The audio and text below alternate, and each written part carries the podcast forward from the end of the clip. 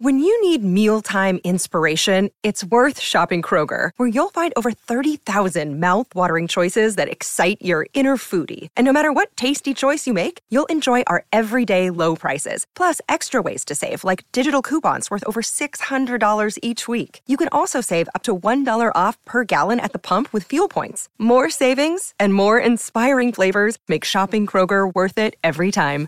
Kroger, fresh for everyone. Fuel restrictions apply. Another day is here, and you're ready for it. What to wear? Check. Breakfast, lunch, and dinner? Check. Planning for what's next and how to save for it? That's where Bank of America can help. For your financial to-dos, Bank of America has experts ready to help get you closer to your goals. Get started at one of our local financial centers or 24-7 in our mobile banking app. Find a location near you at bankofamerica.com slash talk to us. What would you like the power to do? Mobile banking requires downloading the app and is only available for select devices. Message and data rates may apply. Bank of America and a member FDIC. Hey, what's up, everybody? This is Charles Sabansi from the Dreamers Pro Show, and we want to welcome you guys to the Dreamers Pro podcast, where we cover everything from sports, hot topics, classic debates, entertainment, and where we give you guys a fresh perspective on things and how we see them. Now, let's get started with the first topic of today's show.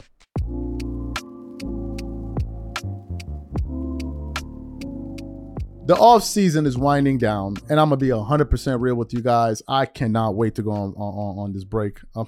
We got a break coming up, and guys, I cannot wait. I'm just we're just here running on fumes uh, at this point. But there's one story that's beginning to gain some attention, and this story is centered around James Harden. Now, James Harden typically is not a player I pay attention to. He's not a player we produce any content around uh, because I don't think it's something that the vast majority of our audience wants to know.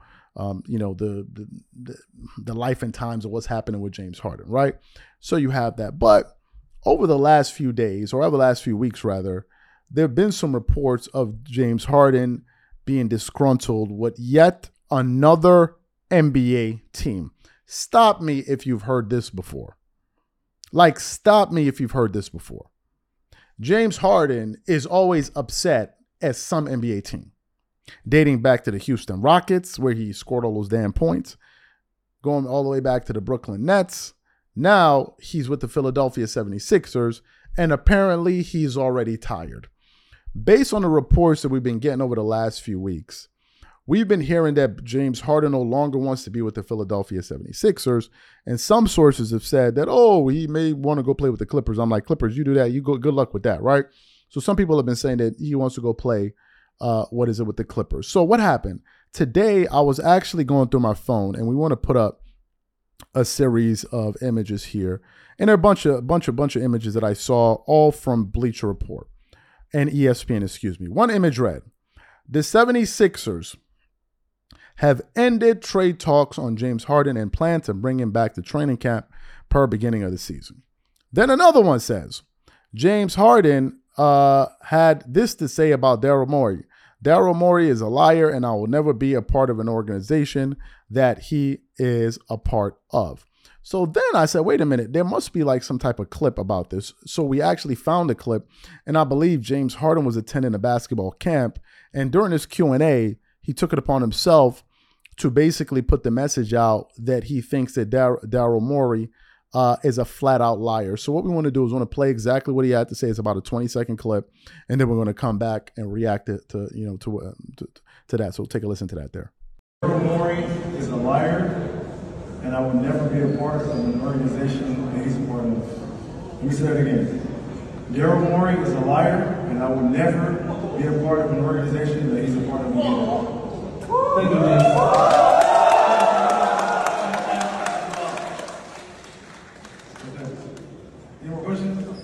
So you heard what James Harden had to say. You heard it.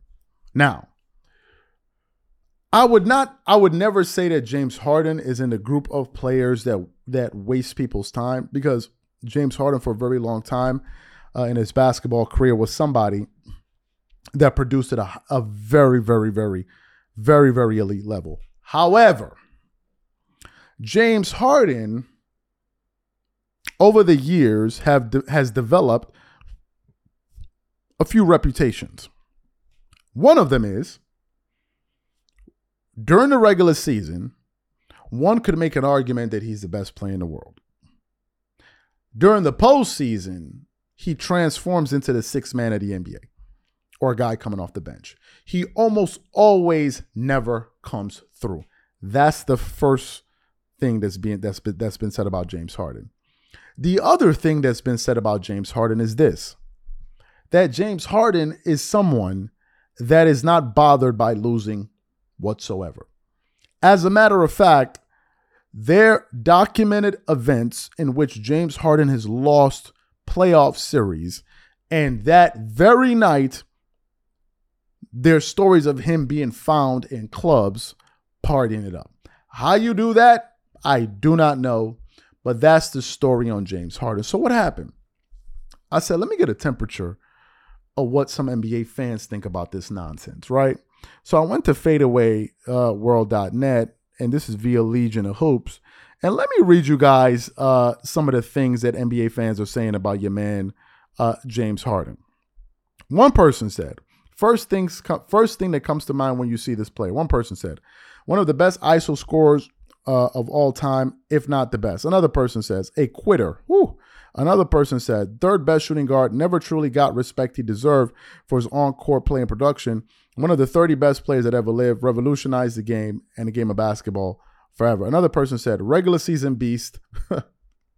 Postseason recycling, recycle bin. Come on, man. Another person said, generational talent and scores. So people, people were kind of having recycle bin. Yo, I've never heard somebody get called a recycle bin. Y'all never, I never heard. I don't think I ever heard. Y'all ever heard that? You call somebody a recycle bin? No, I don't ever. I've heard you call somebody trash, but a recycle bin, I never heard that. But anyway, so you can see some people are like, "Oh, he's great. He revolutionized the game," and other people's like, "Bro, this the son be up there playing amazing during the regular season, and when he gets to the postseason, he just goes up there and and just you know stinks up the joint." So those are what people had to say. Here are my thoughts. First of all, where does James Harden even want to go? Number two, after we find out where he wants to go, the question should be why does he want to go there? There were some reports in the past that James Harden actually wanted to return to the Houston Rockets. Now, you guys help me figure out who exactly on the, who who do they have on the Houston Rockets that will make you think, oh man, if they add James Harden, this team could potentially win the championship. There's nobody. The reports have been that he wants to go join the Houston Rockets, or he wanted to join the Houston Rockets so he could play the, the brand of basketball that made him famous. Which lets me know James Harden is not interested in winning whatsoever. To me, if I'm being honest with you, the only reason we're covering this story is because it's something that's trending now.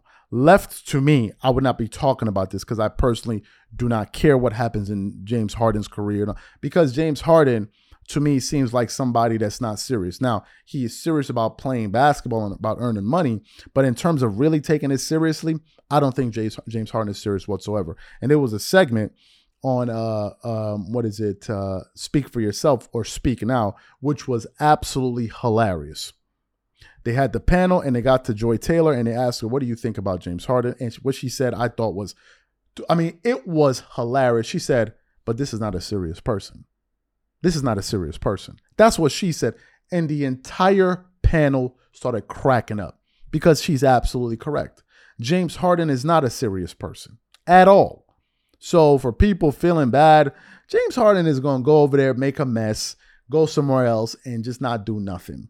James Harden strikes me as somebody that's all about his money, nothing but his money, and uh, that's it. That's really it. James Harden doesn't strike me as somebody that's dying to win a championship. He strikes me as somebody that's dying to get his money. That's it. And this entire thing by him calling Daryl Morey, Morey, excuse me, a liar is all about money anyway.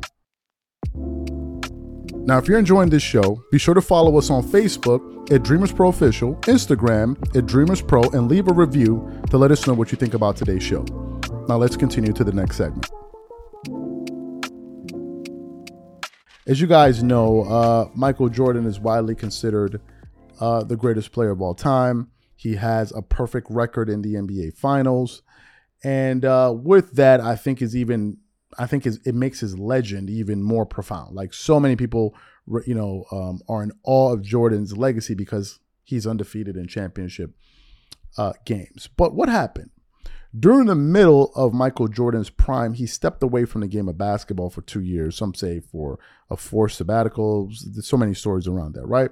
But essentially, he didn't play for two years, right? And during that stretch, the Houston Rockets, led by Hakeem Olajuwon, you had Vernon Maxwell and all of these guys, Robert Horry, uh, Kenny Smith, they went on to win back-to-back championships, being led, spearheaded uh, by Hakeem Olajuwon. Now, I didn't watch Hakeem's full uh, career because I was too young to see all of this stuff. Although I've seen tape of him, I know that Hakeem Olajuwon has the best footwork. Him and Kevin McHale have been accused of having the best footwork of any NBA player uh, in NBA history.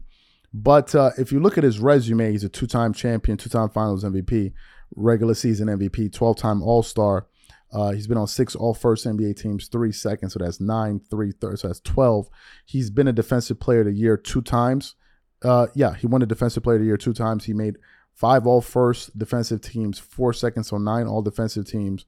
He was on the NBA all rookie team. He led the league, listen to this, in rebounds two times. He led the league in blocks three times uh, throughout his NBA career. If you look at his career numbers, he's a 21.8 per game score. He averaged, think about this, 3.1 blocks per game. And in one season, Hakeem Olajuwon averaged 4.6 and he uh, blocks per game and he averaged over four blocks per game in a season two times and, and damn near no three excuse me three times.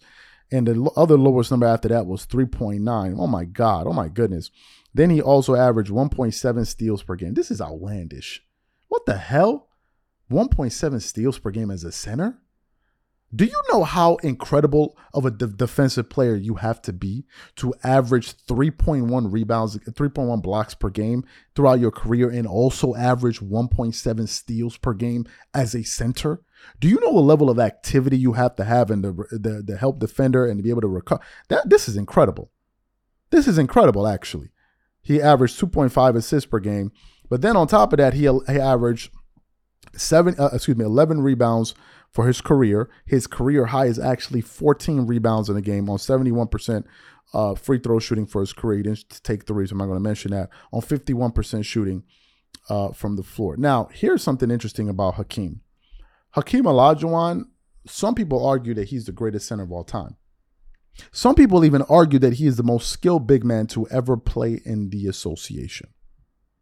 I mean, he gets that level of credit. And when you have players like Kobe Bryant, LeBron James, Amar'e Stoudemire, Dwight Howard seeking him out to learn how good to learn his footwork, that goes to that goes to show you the caliber of player he is. So today I was going through the internet and I came across a clip of Robert uh, Robert Horry, who's Mr. Big Shot, Big Shot Bob, uh, Rob, or whatever you want to call him. Uh, he had some incredible shots throughout his career, some even with the Lakers. Um, and he was a teammate of Hakeem. And during this interview, he was actually speaking, I think, at the Hall of Fame, and they were asking him to talk about Hakeem Olajuwon. And then he said something quite interesting about Michael Jordan, which was, according to Robert Horry, the one player that MJ feared in his entire NBA career was actually Hakeem Olajuwon. So what we want to do is want to play exactly what Robert Horry had to say here, and then we're going to come back and react to his comments. Take a listen to that. Can you explain to folks who might not again be the, some of the young folks. What made Dream so special? So, first of all, do everybody know who Hakeem Olajuwon is? Hakeem Olajuwon is he, you should know how good he is when LeBron, Kobe, all these guys go to him for advice and on how to do his footwork. You know, this guy's footwork was some of the most amazing footwork you ever see. But his tenacity in the gym, I mean, like you think he was mad during the game. He was even madder during practice if the guys wasn't practicing hard or he felt like we weren't putting up putting forth the maximum effort. And that's what you want out of guys. You just want to come to practice and play hard because if you go really, really hard in practice, sometimes it's easier in the game because in practice you don't have timeouts. In the game you have timeouts, you have TV timeouts, but it goes to show you how great this guy was. I, I you know, Hakeem Olajuwon is Muslim. And so during Ramadan, he's not allowed to drink or eat anything. So we had a noon game, and so you can't eat or drink anything through, through, uh, until sundown. This guy still puts up 40 points, doesn't drink any water, doesn't have a meal before the game to get himself right. That lets you know how amazing this is. And if you ask Michael Jordan what one guy he ever feared, it was Akeem Olajuwon. He, he used to call us, I'm scared of the big African because he's from Nigeria. That's what he used to say because, you know, and the people out who are Chicago Bulls fans, I know this question comes up a lot. They always wonder those two championships we won in Houston, would we have won them with Michael Jordan would have been playing. The answer to that question is yes, because they couldn't stop Olajuwon. We might not be able to stop Jordan, but they couldn't stop Olajuwon. We did have a guy that could kind of slow Jordan down and Vernon Maxwell. So before that question ever pops up, yes, we'd have won two championships if Jordan would have played. So you heard what Robert Horry had to say. Now, as I said before, Hakeem Olajuwon was the real deal. How do you know this?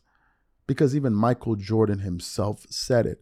There's actually a video that we unearthed where Jordan was talking about NBA 2K. And during this clip, he was asked to list his if he had a pickup game, what players would he choose? So what we want to do is want to play exactly what MJ had to say, and then we want to come back and react to his comments. Take a listen to that there. In a pickup game, who would I pick up? What five guys would I pick up to make sure I hold on to the basketball? Scottie Pippen for sure, Magic Johnson, James Worthy, and Hakeem Olajuwon. I got no chance of losing, none at all. Olajuwon. He was in the top 10 in five categories steals, rebounds, block shots, scoring, and shooting percentage. You know, I mean, to have a big guy of his size to be in the top 10 in steals. Now, you can assume that he would be in blocks, which to me shows versatility of what type of guy he really was. So you heard what he had to say. And oh, by the way, for the person that hates Scottie Pippen so much, who was the first person he mentioned on that list? Hmm. Was it not Scottie Pippen? The guy he did dirt, dirty. There you go. So you heard what Jordan had to say. Um, I was listening to uh, what is it? A video? Was it yesterday? A day before yesterday, from Too Raw for Sports. Too Raw for Sports, and he was discussing. I think he thinks that Wilt Chamberlain's the goat in his list, but he was talking about how damn good. No, no, no. He was talking about Shaq and Hakeem, and I think he said that Hakeem Olajuwon, yes, he said Hakeem Olajuwon is a better center than Shaq. But the point is, a lot of people respect Hakeem. A lot of people respect Hakeem, and you know, he ended up being one of the arguably the ten greatest players of all time, and uh, it, it must mean it must really mean, you know, that they got some really good huts in Nigeria to produce these type of players. Now, if you're enjoying this show, be sure to follow us on Facebook at Dreamers Pro Official, Instagram at Dreamers Pro, and leave a review to let us know what you think about today's show. Now, let's continue to the next segment. As you guys know, I'm a Kobe guy, and uh, we recently got some pretty exciting news that uh, arguably the greatest Laker of all time. Some people say is Magic Johnson. I think it's Kobe Bryant. I've heard Magic Johnson himself say that Kobe Bryant is the greatest Laker of all time.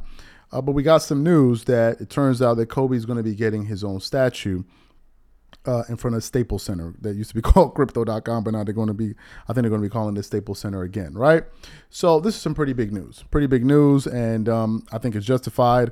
Uh, it makes sense for Kobe to get his own statue. I don't think that was something that was ever going to be in doubt even before his passing. I mean, he had that much of a legendary uh, career for the Lakers. He was there with them for 20 years for the ups and the downs. So uh, it was a pretty big um, it's a pretty big thing, and I'm going to be excited to see what that you know what that statue is going to look like. As a matter of fact, um, what I want to know is what do you guys think the statue is going to be? I personally think the statue should be like a fadeaway. I think it should be like a fadeaway shot or something because you know he's so synonymous with those jumpers, those fadeaway uh, jump shots. I think that would be classic uh, Kobe. But I guess we have to wait and see. So y'all let me know what y'all think uh, the statue is going to uh, look like. But anyway, on the subject of Kobe, you guys know we produced a range of shows uh, telling you guys why we think Kobe's in the top five, top three of all time. Some people have agreed with me, some people have disagreed with me, disagreed with me, uh, whatever. But to me, I think that Kobe's legacy is underrated. I don't think that enough people spend enough time looking at some of the competition uh, that he had to face. And really, things started to change for Kobe in the middle of his prime when the Lakers were able to pull off a heist um, by acquiring uh, Paul Gasol. That's when uh, Stephen A. Smith had had infamous rant on Kwame Brown on, I believe it was Sports, and I believe Bill Walton was also on that show. I think Bill Walton and Rick Carlisle were on the panel that day when he was when he was having his infamous rant on Kwame Brown. But anyway, um, I came across a clip of Brian Windhorst, who's one of the NBA insiders, who was basically detailing how that trade was able to come about. So, what we want to do is want to play exactly what Brian Windhorst had to say in this clip, and then we're going to come back and give you guys our thoughts. So, take a listen to that there. Pau Gasol's arrival saved Kobe Bryant's last act as a Laker. Yep. Yep. Because that that put everything together. They were already trending in the right direction. They had drafted Andrew Bynum. They had brought back Phil Jackson. Lamar Odom had arrived. They may have found a way to get there eventually. But the trade for Pau Gasol, guys, you may not remember this. It was a scandalous trade. Yeah. Nobody could believe the value that the Lakers got. They got him for Kwame Brown. And yes, Marc Gasol being an all-star, but at the time, Marcus Gasol was a capital P project, not even playing in Yeah. the um, in the NBA, uh, a second-round pick. And to make this deal happen, they went and got a guy who was an assistant coach on the Philadelphia 76ers. Look it up.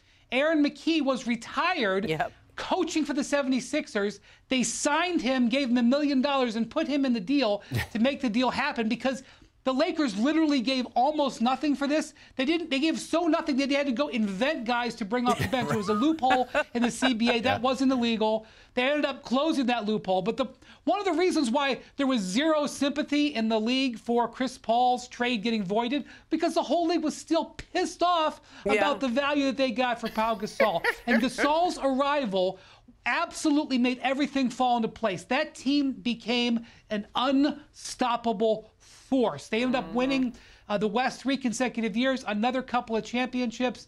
Um, the, the Miami Heat really were formed as a way to try to stop the Los Angeles Lakers. They ended the Big Three's control. The Big Three in, in Boston, I thought was going to win multiple championships. No, not once Pau Gasol became a Laker. So certainly his individual career is is sparkling, but his impact on the league when he became a Laker is legendary. It's one of the biggest trades of the last 20 years, and there's no doubt why the Bryant family has such an affinity Yeah. for Pau Gasol because the Pau Gasol made Kobe's life bearable because when he was losing as a Laker, it was unbearable. So you heard what he had to say there. So um at the time I remember when that trade took place. I remember it. And I remember their first game being in New Jersey. I think it was a New Jersey game on the road against Jason Kidd and these guys. If, if Jason Kidd was still playing, I believe he was still playing for the Nets. And I remember Kobe uh, after the game, he would just, I mean, the elation on his face for the fact that he was able to get somebody as skilled, you know, a big man, you know, that caliber that was as skilled as Pau Gasol, because Kobe was right there. Uh, he was right there, and all he needed was that other, you know, um, all star to really help take, uh, you know, his hopes of winning an NBA championship over the top, and essentially that uh, that's what happened. So some people I know have pushed back on me when I say that Kobe Bryant is a top three player of all time, uh, but I believe so. So let me just give you guys uh, the information of what happened after the Lakers were able to acquire uh, Pau Gasol. Because what ended up happening after that was nothing short of legendary. Let me get into. Let me give you guys some information. As you guys know, uh, some of you may know, Kobe Bryant was in the peak of his powers. He was the best player in the world. Period. End of story. He was the guy. Um, he was a standard in the NBA that everybody was trying to live up to, uh, and you saw this on the Olympic team. You, impl- you you you you you put somebody like that on the team, and all of a sudden, the whole entire energy of that bat of that ball club uh, totally changes. That's what happens when you have the best player in the world. And the fact of the matter is, how can you not be the best player in the world where people are following your work your your your work habits? How can the how, like if, if I'm better than somebody, why am I following their regimen? So it just goes to show you that in, in fact Kobe and Kobe Bryant was head and shoulders above the uh, above the rest of the league. So when they were able to pull out that trade, what essentially happened was the Lakers would go on a two year run, right? It was a three year because they went to three straight championships. But anyway, they went on a two year run, and in a two year window, the Lakers ended up beating more 50 win teams in a two year stretch than Magic Johnson beat in his entire playoff career. I want you guys to think about that for a quick second. In two years, Kobe and the Lakers beat more 50 win teams than Magic Johnson, Earvin Magic Johnson faced or beat in his entire NBA career. From 2008 to 2010, the Lakers beat nine teams with a five with a 50 plus win record in the playoffs. But I personally believe that run that they had in 2009, 2010, that was a season that for me put Kobe Bryant over the top, uh, along to go with just how good of a basketball player he was. Because in round one, that year they beat the Oklahoma City Thunder that featured James Harden, Kevin Durant, and Russell Westbrook with Serge Ibaka. That was a 51 team. Second round, they beat the Utah Jazz with Deron Williams and these guys. If you remember, then you remember. If you don't know, then you don't know. Those teams were really, really tough. Those Utah Jazz teams, especially, especially, excuse me, playing in Utah. Then in the third round, they ended up beating the Phoenix Suns, who had a 54 and 28 record. And then the one that sealed the deal for me was when they went to the NBA Finals and faced another super, another another um 50 win team, which essentially was a super team when he went against when he went against three top 75 players in Paul Pierce, Ray Allen, and Kevin Garnett. And by the way, that team still had Rasheed Wallace, Eddie House, Tony Allen, uh, Nate Robinson, and Kendrick Perkins. Although Kendrick Perkins was in and out of that series, and they were able to beat that series, which to me made that run so impressive. Now, throughout that stretch, throughout that stretch, because Kobe, if I'm not mistaken, is the only player in NBA history, and I could be wrong about this um, and I think it may be him and Akeem Olajuwon, but I think it's just Kobe that has won back-to-back championships against top 75 guys, multiple top 75 guys, and never had a top 75 teammate. Kobe was the only one. Now you can point to the Shaq, Shaq and Kobe run. Yes, you had that run as well. But the run with the Lakers, who was the other top 75 guy? Uh, Paul Gasol just got inducted into the Basketball Hall of Fame. So you have Paul Gasol, but who was the other person? So to me, um, it, it, I mean, it was nothing short of sensational. Um, during those runs, his splits were 29.2 points per game, six rebounds, 5.5 assists on 45.8% shooting, 37.4% shooting uh, from the three, 84% shoot, 84.2% shooting from the free throw line, and he scored uh, and he got you 1.2 steals a game during that year. So to me, man, um, that's just one. That's just just one example. Uh, one example. Now, if you're enjoying this show, be sure to follow us on Facebook at Dreamers Pro Official, Instagram at Dreamers Pro, and leave a review to let us know what you think about today's show. Now, let's continue to the next segment. We're going to be talking about Ben Simmons again. Ben Simmons.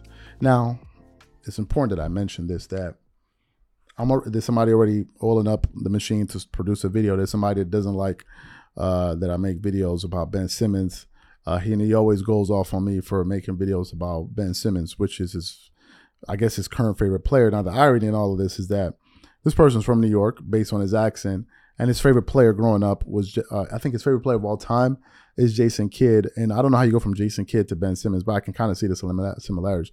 But here's what I've noticed as somebody that grew up in New York, man, yo, dudes, yo, son, listen. For the people, for the people, for the younger cats watching this video from New York, we got to stop with this nonsense, man. I'm being serious. We got to stop liking players that we know may or may not end up being extremely great players. What am I talking about? We got to stop. And I know this, this, this is what New York dudes do. Anybody watching this video from New York, if I'm lying, correct me in the comment section. Tell me, tell me I'm capping. Grew up in New York. You know who my first no, uh wasn't my first, but yeah, yeah. You know my two first favorite players in the NBA? Guess who they are? Was Kobe and guess who else? goddamn Steve Francis. Steve Francis, my cousin, who's from New York. You know who his favorite player is? De'Aaron Fox. Is De'Aaron Fox a scrub? No. But De'Aaron Fox is his favorite player. And for whatever reason, we like point guards.